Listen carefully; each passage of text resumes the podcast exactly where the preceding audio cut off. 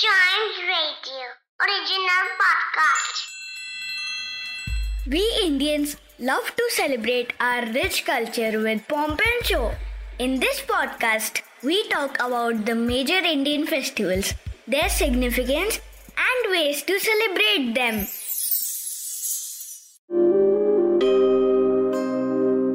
गणपति बप्पा मोर्या इस एपिसोड में हम जिस फेस्टिवल की बात करेंगे, उसे मनाते समय ये स्लोगन हर जगह सुनने को मिलता है। फेस्टिवल कौन सा है? गणेश चतुर्थी, यस, जो भगवान गणेश जी के जन्मदिन के रूप में मनाई जाती है। इस दिन गणेश जी का हैप्पी वाला बर्थडे होता है। गणेश जी, शिव जी और पार्वती जी के बेटे हैं। हिंदू धर्म में लोग कोई भी नया काम शुरू करने से पहले भगवान गणेश की पूजा करते हैं। गणेश जी को रिद्धि सिद्धि व बुद्धि का दाता माना जाता है। इन्हें विनायक और विघ्नहर्ता के नाम से भी बुलाया जाता है। दरअसल गणेश जी के 108 नाम हैं और बच्चे इन्हें प्यार से गन्नू भी बुलाते हैं। और आज गन्नू के बर्थडे यानी गणेश चतुर्थी मनाने के लिए बाज़ार में कई तरह के गणेश जी की मूर्ति मिलती है। कभी शिव जी के साथ, कभी पार्वती जी के साथ तो कभी उनके दोस्त मुशक के साथ। इस मूर्ति को घर लेकर आया जाता है। उनको सुंदर कपड़े पहनाए जाते हैं। उन्हें उनके फेवरेट मोदक का प्रसाद चढ़ाते हैं। और पूरे दस दिन गणेश जी की पूजा करते हैं। ये दस दिन पूरा शहर सजा हुआ होता है। हर गली और सड़कों में गणपति बप्पा की झांकी लगाई जाती है। इन दिनों लोग भंडारे भी करवाते हैं और बहुत अच्छे से साज सजावट भी होती है। इस त्योहार में पूरा माहौल जगमग हो जाता है। लेकिन क्या आप जानते हैं गणेश चतुर्थी क्यों मनाई जाती है? गणेश जी के जन्म की ये कहानी सुनने में आती है। एक बार माता पार्वती ने नहाने से पहले अपने मैल से एक बालक को बनाया। ये बालक कोई और नहीं, बल्कि भगवान गणेश थे। माता पार्वती ने गणेश से कहा कि कोई भी अंदर नहीं आना चाहिए, और माता की बात का पालन करते हुए गणेश ने अपने पिता शिवजी को भी अंदर आने से मना कर दिया। और भगवान गणेश को कई देवताओं ने समझाने की कोशिश की, लेकिन वे नहीं माने, और इस पर गुस्से में आकर शिव ने उस बालक से मुकाबला करने को कहा। जिसके बाद उन्होंने गणेश जी का सर अपने त्रिशूल से काट दिया। माता पार्वती ये देख गुस्सा हो गई।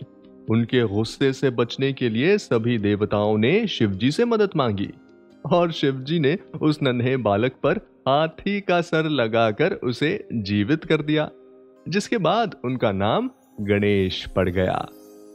गणेश चतुर्थी वैसे तो पूरे देश में बड़े ही धूमधाम से मनाया जाता है। लेकिन महाराष्ट्र में इस त्योहार का एक अलग ही महत्व है। गणेश चतुर्थी मुंबई में मनाए जाने वाले सबसे बड़े त्योहारों में से एक है, जहाँ इस त्योहार के दौरान एक अलग ही माहौल देखने को मिलता है। इस दौरान मुंबई में कई जगह गणेश जी बैठाए जाते हैं। महाराष्ट्र में गणेशोत्सव का कार्यक्रम सात से दस दिनों तक चलता है और इस दौरान पूरे मुंबई में पंडाल लगते हैं। जहाँ जाकर डिवोटीज ज़ोर ज़ोर से गणेश जी की पूजा करते हैं। इन पंडालों में लाल बाग का पंडाल वर्ल्ड फ़ेमस है। इसीलिए गणेश जी को लाल बाग का राजा भी कहा जाता है। पूरे दस दिन श्री गणेश घर में विराजित रहते हैं और इस फेस्टिवल का अंत होता है गणेश जी की मूर्ति को पानी में विसर्जित करने के साथ। और जब उनके विदा होने की बारी आती है तो सब बड़े धूमधाम से गणेश जी को विदा करते हैं। पूरे देश में गणेश विसर्जन के लिए यात्रा निकाली जाती है। ऐसा लगता है जैसे किसी की बारात जा रही हो। शहर भर के बड़े छोटे गणपति को लोग ढोल नगाड़ों के साथ समुद्र या नदी में ये कहते हुए विसर्जित करते हैं गणपति बापा मोरिया, अगले बरस तू जल्दी आ। और गणेश विसर्जन के साथ ही इस फेस्टिवल का अंत होता है।